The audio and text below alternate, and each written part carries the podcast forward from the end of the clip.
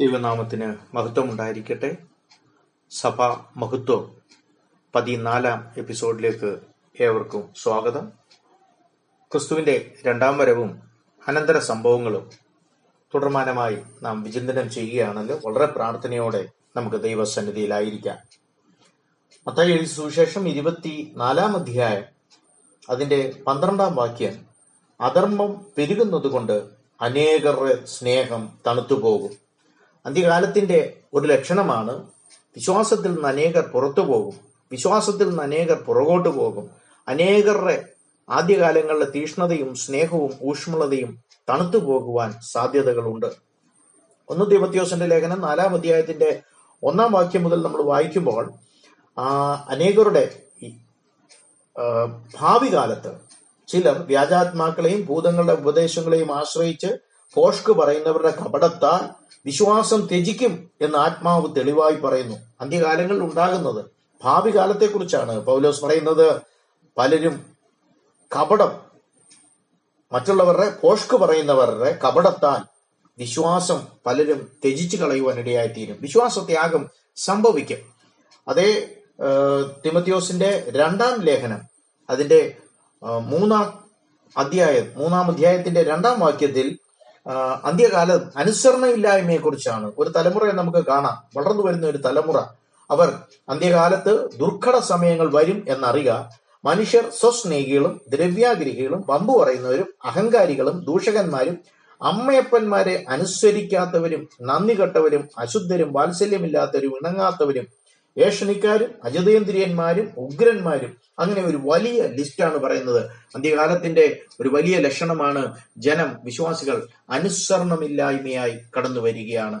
അതേ അധ്യായം അതേ രണ്ട് തിമത്യോസിന്റെ പുസ്തകം തന്നെ നാലാം അധ്യായം അതിന്റെ മൂന്നാം വാക്യം മുതൽ വായിക്കുമ്പോൾ നമുക്ക് കാണുവാൻ കഴിയുന്നത് അവർ പത്യോപദേശം പൊറുക്കാതെ കർണരസകമാറ് കർണരസമാകുമാറ് അന്ത്യകാലത്തിന്റെ ഒരു ലക്ഷണമാണ് മെസ്സേജുകൾ ദൈവത്തിൽ നിന്ന് പ്രാപിച്ച് ജനത്തിന് കൊടുക്കുന്നതിനേക്കാൾ ജനത്തിന് കർണരസകമാറും അവരെ സുഖിപ്പിക്കുന്ന ആമീൻ ഇക്കിളിപ്പെടുത്തുന്ന മെസ്സേജുകൾ ദൂതുകൾ ആ അന്ത്യകാലത്തിന്റെ ഒരു ലക്ഷണമാണ്. പത്യോപദേശം ആർക്കും വേണ്ട.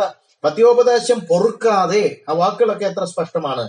പത്യോപദേശം പൊറുക്കാതെ കർണരസമാകുമാറ് സ്വന്തം മോഹങ്ങൾ കൊത്തവണ്ണം ഉപദേഷ്ടാക്കന്മാരെ പെരുക്കുന്നു.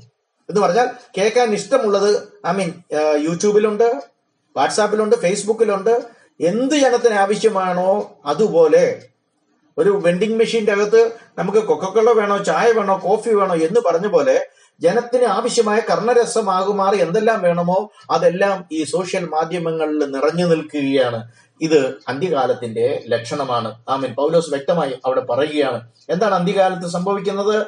അവർ പത്യോപദേശം പൊറുക്കാതെ കർണരസമാകുമാറ് സ്വന്തം മോഹങ്ങൾക്കൊത്തവണ്ണം ഓരോരുത്തർക്ക് എന്താണോ അവർക്ക് ആവശ്യമായിട്ടുള്ളത് അവരുടെ സ്വന്തം മോഹങ്ങൾ ധനമാണോ ഉന്നതിയാണോ ആവശ്യം ജോലിയാണോ ആവശ്യം ഐ മീൻ വളർച്ചയാണോ ആവശ്യം സാമ്പത്തിക നന്മയാണോ ആവശ്യം അതിന് വേണ്ട കർണരസകമാകുമാർ ഞാൻ നിന്നെ വാലല്ല തലയാക്കും നിന്നെ അനുഗ്രഹിക്കും. ഇങ്ങനെ ഐ മീൻ സ്വന്തം മോഹങ്ങൾക്കൊത്തവണ്ണം ഉപദേഷ്ടാക്കന്മാർ.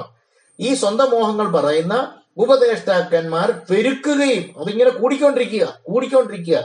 ഐ മീൻ ഒരു ആവശ്യമുള്ളിടത്തെ വിളമ്പത്തുള്ളല്ലോ. വിശപ്പുള്ളിടത്തല്ലേ വിളമ്പത്തുള്ളൂ. അപ്പോൾ ഈ സ്വന്തം മോഹങ്ങൾ ആഗ്രഹിക്കുന്നവരുണ്ട്. എല്ലാ കാലത്തും എല്ലാ സ്ഥലങ്ങളിലും ഉണ്ട്. പ്രത്യേകിച്ച് നാമതേയ ക്രൈസ്തവ കൂട്ടങ്ങളിൽ നിന്ന് അമീൻ പുതുതായി വിശ്വാസത്തിൽ വരുന്നവരെ. അമീൻ മറ്റുള്ളവർ വിശ്വാസത്തിൽ അവർ അടിയുറച്ചു നിൽക്കുന്നു വചനങ്ങൾ പഠിച്ചു നിൽക്കുന്നു. എന്നാൽ അമീൻ പുതുതായി വിശ്വാസത്തിൽ കടന്നു വരുന്നവർക്ക് അവർക്കറിയത്തില്ല. അവർ എല്ലാം കാണുമ്പോൾ ഇതെല്ലാം സത്യമാണെന്ന് അവർ തോന്നുകയാണ്. അങ്ങനെ ടി വിയിലും മറ്റുള്ള മാധ്യമങ്ങളിലും ഒക്കെ വളരെ അനുഗ്രഹങ്ങളും അത്ഭുതങ്ങളും ഒക്കെ കാണുമ്പോൾ അവർ പകച്ചു പോവുകയാണ്. എന്നാൽ ഈ കപടം ഇതിന്റെ പിന്നിൽ മറഞ്ഞിരിക്കുന്ന കപടം അത് മനസ്സിലാക്കുവാൻ കഴിയാതെ പോകുന്നു. അപ്പോൾ മനസ്സിലാക്കണമേ അന്ത്യകാലത്തിന്റെ ലക്ഷണം. അവർ സത്യോപദേശം പൊറുക്കാതെ പഴയകാലത്ത് അപ്പച്ചന്മാർ പഴയകാലത്ത് അവർ സത്യോപദേശം പറഞ്ഞിരുന്നു. ജനത്തിന് ഇഷ്ടപ്പെട്ടാലും ഇഷ്ടപ്പെട്ടില്ലെങ്കിലും ദൈവത്തിൽ നിന്ന് പ്രാപിച്ച പത്യോപദേശം ഇതാണ് സത്യം എന്ന് പഠിപ്പിച്ചിരുന്നു. ഇന്ന് പത്യോപദേശമല്ല. ഇന്ന് നമ്മൾ എവിടെ നോക്കിയാലും സ്വന്തം മോഹങ്ങൾക്കൊത്തവണ്ണം ഉപദേഷ്ടാക്കന്മാരെ പെരുക്കുകയും സത്യത്തിന് ചെവി കൊടുക്കാതെയും കെട്ടുകഥ കേൾപ്പാൻ തിരിയുന്ന തിരികെയും ചെയ്യുന്ന കാലം വരും. അപ്പോൾ അന്ത്യകാലത്തിന്റെ ലക്ഷണമാണ് കെട്ടുകഥകൾ. കെട്ടുകഥകൾ. ശ്രദ്ധിക്കണമേ. ഒരു ദേശത്ത് ഒരാൾ വന്ന് മെസ്സേജ് പറഞ്ഞു പിന്നെ അദ്ദേഹത്തെ കാണുന്നില്ല. ആവശ്യം പോലെ സഭകളും ആവശ്യം പോലെ രാജ്യങ്ങളും ഉള്ളതുകൊണ്ട് ഒരു സ്ഥലത്ത് അപ്പോൾ ഒരു ദേശത്ത് പ്രവർത്തിക്കുന്ന ഒരു പാസ്റ്റർ ഒരു ദൈവദാസൻ വർഷങ്ങൾ അവിടെ ശുശ്രൂഷിക്കുമ്പോൾ ചിലപ്പോൾ ദൈവദാസ് ആ സഭയിലെ വിശ്വാസികൾക്ക് അത്രത്തോളം അദ്ദേഹത്തിന്റെ മൂല്യം മനസ്സിലാകത്തില്ല. ഒരു ദിവസം എവിടുന്നോ പൊട്ടി വീണതുപോലെ വന്ന് കുറെ ദൂതും പറഞ്ഞു കുറെ അനുഗ്രഹങ്ങളും ഒക്കെ പറഞ്ഞു പോകുമ്പോൾ വലിയ ശുശ്രൂഷയും നമ്മുടെ കർണരസമാകുമാറ് നമുക്ക് തോന്നുകയും ചെയ്യും. അതല്ല വേണ്ടത്. പത്യോപദേശത്തിൽ നിൽക്കണം. സഭകൾ മാറിപ്പോകുന്നതല്ല. ഏതെങ്കിലും ഒരു ദൈവദാസന്റെ കീഴിൽ പത്യോപദേശം വചനം പഠിക്കണം ഉപദേശം പഠിക്കണം. ദൈവത്തിൽ നിന്നുള്ള ദൂത് ആമീൻ ആ ദൈവദാസനിൽ ദൈവം ഏൽപ്പിക്കുമെന്നുള്ള വിശ്വാസത്തോടു കൂടെ വേണം മുന്നോട്ട് പോകുവാൻ. ഇതൊക്കെ അന്ത്യകാലത്തിന്റെ അന്ത്യകാലത്തിന്റെ ലക്ഷണങ്ങളാണ്. ആമീൻ ഈ ദൈവദാസന്മാർ ഈ അപ്പോസ്തോലന്മാർ പറയുന്നത് അന്ത്യകാലത്ത് കെട്ടുകഥകൾ. ശ്രദ്ധിക്കണമേ. ആമീൻ. ഈ കാലത്തെ കുറിച്ചാണ് അത് പറയുന്നത്. രണ്ട് പത്രോസിന്റെ ലേഖനത്തിൽ ആമീൻ മൂന്നാം അധ്യായം അതിന്റെ നാലാം വാക്യം. അവിടെ നമുക്ക് കാണുവാൻ കഴിയുന്നത് പരിഹാസികളെ കുറിച്ച് പറഞ്ഞിരിക്കുന്നു. സ്വന്തം മോഹങ്ങളെ അനുസരിച്ച് നടക്കുന്ന പരിഹാസികൾ പരിഹാസത്തോടെ അന്ത്യകാലത്ത് വരുമെന്ന് വിശേഷാൽ അറിഞ്ഞുകൊള്ളുവീൻ. മനസ്സിലാക്കണമേ? ഇവിടെ പറയുന്നു സ്വന്തം മോഹങ്ങളെ അനുസരിച്ച് നടക്കുന്ന പരിഹാസികൾ. അന്ത്യകാലത്ത് വരും. ഇതൊക്കെ ആമീൻ. കർത്താവ് പറഞ്ഞതാണ്. ഹാലൂയ അപ്പോൾ മർക്കോസ് എഴുതിയ സുവിശേഷം ആ പതിമൂന്നാം അധ്യായം അതിന്റെ പതിമൂന്നാം വാക്യത്തിൽ നമുക്ക് കാണുവാൻ കഴിയുന്നു. ആമീൻ. ഈ ലോകത്തിന്റെ സുവിശേഷം. അപ്പോൾ നിങ്ങളെ തന്നെ സൂക്ഷിച്ചു കൊള്ളുകയും അവർ നിങ്ങളെ ന്യായാധിപ സംഘത്തിൽ ഏൽപ്പിക്കുകയും പള്ളികളിൽ വെച്ച് തല്ലുകയും എന്റെ നിമിത്തം നാടുവാഴികൾക്കും രാജാക്കന്മാർക്കും മുമ്പാകെ അവർക്ക് സാക്ഷ്യത്തിനായി നിർത്തുകയും ചെയ്യും. യഥാർത്ഥ സഭാവിശ്വാസികളെ കുറിച്ച് പറയുകയാണ്. എന്നാൽ സുവിശേഷം മുമ്പേ സകല ജാതികളോടും പ്രസംഗിക്കേണ്ടതാകുന്നു. അന്ത്യകാലത്തെ കുറിച്ച് പറയുമ്പോൾ യേശു കർത്താവ് പറയുകയാണ് ഈ സുവിശേഷം സകല ജാതികളോടും പ്രസംഗിക്കേണ്ടതാകുന്നു. ദൈവസഭയുടെ ഉത്തരവാദിത്വം എന്താണ്? ഈ സുവിശേഷം ആഗോള സുവിശേഷീകരണം ഗ്ലോബൽ ഇവാഞ്ചലൈസേഷൻ നടക്കണം. നമ്മളെ കൊണ്ടാവുന്ന ഒരു വ്യക്തിയോടാണോ അത് പറയാം. ജീവിതത്തിൽ ഒരു വ്യക്തിയോടെങ്കിലും സുവിശേഷം പറയാതെ മരിക്കരുത്. അതായിരിക്കണം നമ്മുടെ പ്രാർത്ഥന. എന്റെ അന്ത്യശ്വാസത്തിന് മുമ്പ് ഒരു വ്യക്തിയെങ്കിലും ക്രിസ്തുവിന് വേണ്ടി നേടിയിരിക്കണം. ഒരു ഗ്രാമത്തിൽ കടന്നു പോകാൻ പറ്റുമെങ്കിൽ ഒരു ഗ്രാമത്തിൽ കടന്നു പോകണം. ഒരു ദേശത്ത് കടന്നു പോകുവാൻ പറ്റുമെങ്കിൽ ഒരു ദേശത്ത് കടന്നു പോകണം. ആഗോള സുവിശേഷീകരണം കർത്താവ് പറഞ്ഞതാണ്. അത് അന്ത്യകാലത്തിന്റെ ലക്ഷണമാണ്. മറ്റത് മത്തായി മത്തായി സുവിശേഷത്തിലേക്ക് നമ്മൾ മടങ്ങി വരുമ്പോൾ മത്തായി ഇരുപത്തിനാലിന്റെ ഒമ്പതാം വാക്യം അവിടെ പീഡനത്തെ കുറിച്ച് പറയുകയാണ്. ഒമ്പതാം വാക്യം. അന്ന് അവർ നിങ്ങളെ ഉപദ്രവത്തിന് ഏൽപ്പിക്കുകയും കൊല്ലുകയും ചെയ്യും.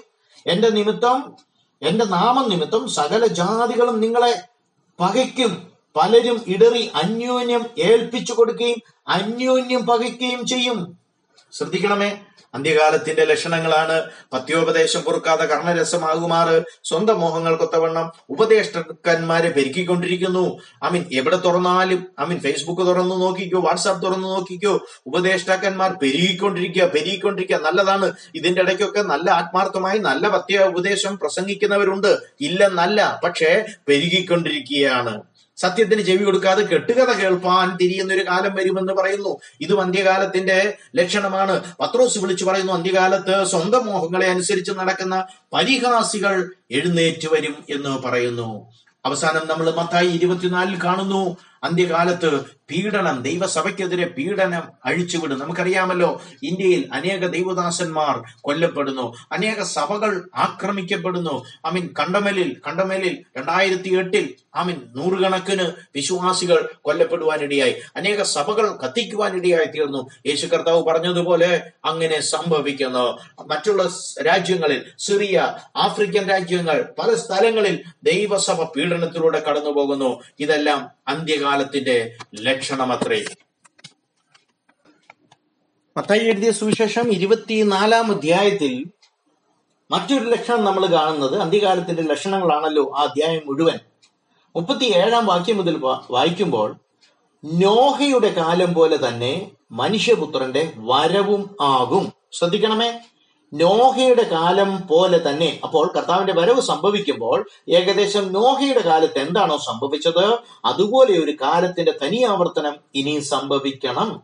നോഹയുടെ കാലം പോലെ തന്നെ മനുഷ്യപുത്രന്റെ വരവും ആകും. എന്നിട്ട് എന്താണ് അവിടെ സംഭവിച്ചത്? ജലപ്രളയത്തിന് മുമ്പുള്ള കാലത്ത് നോഹ പെട്ടകത്തിൽ കയറിയ നാൾ വരെ അവർ തിന്നും കുടിച്ചും വിവാഹം കഴിച്ചും വിവാഹത്തിന് കൊടുത്തും പോന്നു. ശ്രദ്ധിക്കണമേ. ഇതൊന്നും പാപമല്ല. പക്ഷെ ശ്രദ്ധിക്കണം. എവിടെ തെറ്റെന്നുള്ളത് നമ്മൾ മനസ്സിലാക്കണം. ജലപ്രളയം വന്ന് എല്ലാവരെയും നീക്കിക്കളയുവോളം അവർ അറിഞ്ഞതുമില്ല. ശ്രദ്ധിക്കണമേ. അതാണ് പ്രശ്നം. മനുഷ്യപുത്രന്റെ വരവും അങ്ങനെ തന്നെയാകും. എങ്ങനെ? ദൈവസഭ എന്ന് പറഞ്ഞു പോകുന്നു വിശ്വാസി എന്ന് പറഞ്ഞ് ജീവിക്കുന്നു. കർത്താവ് വന്നുപോയി നോഹയുടെ പ്രളയം പോലെ സംഭവിച്ചു. ആരും അറിഞ്ഞില്ല അങ്ങനെ സംഭവിക്കരുത്. അന്ത്യകാലം നോഹയുടെ കാലം പോലെ ഒരു കാലമാകും. അപ്പോൾ ദൈവം മനുഷ്യപുത്രൻ വന്നു പോയി. അങ്ങനെ സംഭവിക്കരുത് കൈവിടപ്പെട്ടു പോകരുത്. ഈ ലോകത്തിൽ തിന്നും കുടിച്ചും വിവാഹത്തിന് കൊടുത്തും ഈ കാര്യങ്ങൾ മാത്രം ഇങ്ങനെയുള്ള ദൂത് മാത്രം കേട്ട് ഇങ്ങനെയുള്ള പ്രാർത്ഥനാ വിഷയങ്ങൾക്ക് വേണ്ടി മാത്രം ഉപവസിച്ച് അതിനുവേണ്ടി സ്പെഷ്യൽ വരപ്രാപ്തരായ പ്രവാചകന്മാരെ വരുത്തിയിരുന്ന് പ്രാർത്ഥിക്കുന്നു. ആ വിഷയങ്ങൾക്ക് വേണ്ടി മാത്രം പ്രവർത്തിക്കുന്നു. ഇതായിരുന്നു നോഹയുടെ കാലം. അവർ തിന്നു കുടിച്ചു വിവാഹത്തിന് കൊടുത്തു. അപ്പോൾ നമ്മൾ ഇന്ന് എന്താണ് ചെയ്യുന്നത്? കർത്താവിന്റെ വരവൊക്കെ നമ്മൾ ഒരു സൈഡിലോട്ട് മാറ്റി വെച്ചിട്ട് നോഹയുടെ കാലം. അപ്പോ ഈ മത്തായി സുശേഷം ഇരുപത്തിനാലാം അധ്യായത്തിൽ നമ്മൾ കാണുന്നത് പോലെ മുപ്പത്തി ഒമ്പതാം വാക്യത്തിൽ നമ്മൾ കാണുന്നത് പോലെ ജലപ്രളയം വന്നു ജലപ്രളയം വന്നു. എല്ലാവരെയും നീക്കിക്കളയുവോളം അവർ അറിഞ്ഞതുമില്ല. കർത്താവിന്റെ വരവ് സംഭവിച്ചു അറിഞ്ഞില്ല എന്ന് എന്നെ കേൾക്കുന്ന മാന്യ ശ്രോതാക്കളെ നമ്മളിൽ ആരും പറയുവാൻ ഇടയാകരുത്. ആ കർത്താവിന്റെ മഹത്വ പ്രത്യക്ഷതയിൽ എടുക്കപ്പെടുക എടുക്കപ്പെടണം. നമ്മുടെ പ്രാർത്ഥന അതായിരിക്കണം. നമ്മുടെ ഉപവാസം അതായിരിക്കണം. മണവാളൻ ആമീൻ. നിങ്ങളോട് കൂടെ ഉള്ളപ്പോൾ തോഴന്മാർ ഉപവസിക്കുകയില്ല. മണവാളൻ പോയ ശേഷമോ തോഴന്മാർ ഉപവസിക്കും. അപ്പോൾ ഇപ്പോൾ നമ്മൾ ഉപവസിക്കേണ്ടത് ആ മണവാളന്റെ മടങ്ങി വരവിന് വേണ്ടി നോക്കി പാർക്കുക. കർത്താവേ അങ്ങയുടെ വരവിൽ എടുക്കപ്പെടുവാൻ ഞാൻ ഒരുക്കപ്പെട്ടിട്ടുണ്ടോ? ആ പ്രാർത്ഥനയായിരിക്കണം. ഇതിനു വേണ്ടി ഉപവസിക്കണം. അതാണ് കർത്താവ് പറഞ്ഞത്. പക്ഷേ എന്ത് സംഭവിക്കുന്നു? നോഹയുടെ കാലം പോലെ അറിഞ്ഞതുമില്ല. ആമീൻ ലബോദിക്ക സഭാ പിരീഡ് പോലെ മനുഷ്യർ അറിയുന്നില്ല എന്ത് സംഭവിക്കുന്നു എന്ന് അറിയുന്നില്ല എന്താണ് അവിടെ സംഭവിച്ചത്? ആറാം ഉൽപ്പത്തി പുസ്തകം ആറാം അധ്യായം നമ്മൾ പഠിക്കുമ്പോൾ അന്നത്തെ ആമീൻ ഓരോ അവസ്ഥ നമ്മൾ വായിക്കുമ്പോൾ മനുഷ്യർ ഭൂമിയിൽ പെരുകി തുടങ്ങി പെരുകി തുടങ്ങി. ജനപ്പെരുപ്പം. എവിടെ നോക്കിയാലും ഏത് രാജ്യത്ത് നോക്കിയാലും നോക്കണമേ എണ്ണൂറ് കോടിയോട് അടുക്കുകയാണ് ജനസംഖ്യ. എണ്ണൂറ് കോടി ജനം ഈ ഭൂമിയിൽ എണ്ണൂറ് കോടി. മനസ്സിലാക്കണമേ ജനപ്പെരുപ്പം ഉണ്ടായിരുന്ന കാലം. നോഹയുടെ കാലം പഠിക്കണമെങ്കിൽ അമീൻ ഉൽപ്പത്തി ആറാം പുസ്തകം നമ്മൾ എത്രയോ മെസ്സേജ് കേട്ടിരിക്കുന്നു. എന്നാൽ അന്ത്യകാലത്ത് ദൈവസഭയും ഈ ഒരു അവസ്ഥയിലേക്ക് മടങ്ങി വരുന്നു എന്ന് ആമീൻ നമ്മൾ മനസ്സിലാക്കണമേ. രണ്ട് രണ്ട് വിശുദ്ധിയില്ലാത്ത കാലം തോന്നിയതുപോലെ ജീവിക്കുന്നത് കാലം. ദൈവപുത്രന്മാരെ കുറിച്ചാണ് അവിടെ പറയുന്നത്. അവർക്ക് തോന്നിയതുപോലെ ജീവിക്കുന്നു. ഇന്ന് സഭയുടെ കോണ്ടക്സ്റ്റിൽ ഇന്ന് നമ്മളായിരിക്കുന്ന സാന്ദർഭികമായി പറയുകയാണെങ്കിൽ ഇന്ന് തോന്നിയതുപോലെ ജീവിക്കുന്നു ഇഷ്ടമുള്ളതുപോലെ ജീവിക്കുന്നു. ഇതല്ല ദൈവഹിതം. ഇതല്ല ദൈവവചനം. ഇതല്ല നമ്മൾക്ക് മനസ്സിലാക്കേണ്ടത്. ഐ മീൻ തിന്നും കുടിച്ചും വിവാഹത്തിന് കൊടുത്തും വിവാഹത്തിന് വാങ്ങിയും അല്ല. നോഹയുടെ കാലം പോലെ ഒരു കാലം വരുമ്പോൾ അവർ അറിഞ്ഞതുമില്ല. അങ്ങനെ വരരുത്. അത് നമുക്ക് സംഭവിക്കരുത്. അവന്റെ പ്രത്യക്ഷതയെ നോക്കി നിൽക്കുവാൻ ഇടയാകട്ടെ. I oh homosexuality. ഇന്ന് ഐ മീൻ പല ഐ മീൻ മതങ്ങളും ക്രിസ്തീയ മതത്തിന്റെ പ്രമുഖർ തന്നെ വിളിച്ചു പറയുകയാണ് ഐ മീൻ സ്വവർഗ വിവാഹമൊക്കെ ഐ മീൻ അനുവദിച്ചു കൊടുക്കണം. അവരും ദൈവത്തിന്റെ മക്കളാണെന്നൊക്കെ പറഞ്ഞ് പെയ്യെ പെയ്യെ അവരെ സഭയ്ക്കകത്ത് കയറ്റുന്ന അനേക സ്ഥലങ്ങളിൽ വിവാഹം നടത്തി കൊടുക്കുന്നു. എവിടെ എത്തി നിൽക്കുന്നു? നോഹയുടെ കാലമല്ലേ ഇത്? കണ്ണു തുറന്ന് നോക്കിയായിട്ട്. സുപ്രീം കോടതിയും നമ്മുടെ ഇന്ത്യയുടെ സുപ്രീം കോടതിയും ഐ മീൻ ഇത് നിയമപരമായി ഐ മീൻ അനുവദിച്ചു കൊടുക്കുകയാണ്. ഇത് നോഹയുടെ കാലമല്ലേ? ഇതൊക്കെ കാണുമ്പോൾ വഷളത്വം വഷളത്വം ഭൂമിയിൽ വർദ്ധിച്ചു അതിക്രമങ്ങൾ വർദ്ധിച്ചുകൊണ്ടിരിക്കുന്നു. അപ്പോൾ നമ്മൾ മനസ്സിലാക്കേണ്ടത് നോഹയുടെ കാലം പോലെ ഒരു കാലം അന്ത്യകാലത്ത് ആയിരിക്കുന്നു. അവർ അറിഞ്ഞതുമില്ല. തിന്നും കുടിച്ചും നട്ടും വിവാഹത്തിന് കൊടുത്തുമൊക്കെ ഇങ്ങനെയുള്ള കാര്യങ്ങളിൽ മാത്രം മെസ്സേജ് കൊടുത്ത് ദൂത് കൊടുത്ത് പ്രവചനം കേട്ട് പ്രവചനം പറയിപ്പിച്ചും ഒക്കെ മുന്നോട്ട് പോകുമ്പോൾ ഇതാ ജലപ്രളയം വന്നതുപോലെ മനുഷ്യപുത്രൻ മധ്യാകാശത്തിൽ വന്നു. നമ്മൾ അറിഞ്ഞതുമില്ല. പ്രളയത്തിൽ എല്ലാവരും നശിച്ചു പോയതുപോലെ. അമിൻ. നമുക്ക് സംഭവിക്കാതിരിക്കാൻ പരിശുദ്ധാത്മാവ് നമുക്ക് ബുദ്ധി ഉപദേശിക്കുകയാണ്. പക്ഷേ ആ കാലങ്ങളിലും മോശ തന്റെ ദൂത് അറിയിച്ചു കൊണ്ടിരുന്നു താൻ തന്റെ കുടുംബത്തിന് വേണ്ടിയാണ് ഒരു ഒരു പെട്ടകം പണിഞ്ഞത്. പക്ഷേ ഈ പെട്ടകം പണിയുമ്പോൾ തന്നെ നോഹ ലോകത്തോട് വിളിച്ചു പറഞ്ഞത് ഇതാ വലിയൊരു പ്രളയം വരുന്നു എന്നുള്ളതാണ്. വരും ദിവസങ്ങൾ നമുക്ക് ആ ഭാഗം വീണ്ടും ചിന്തിക്കാം.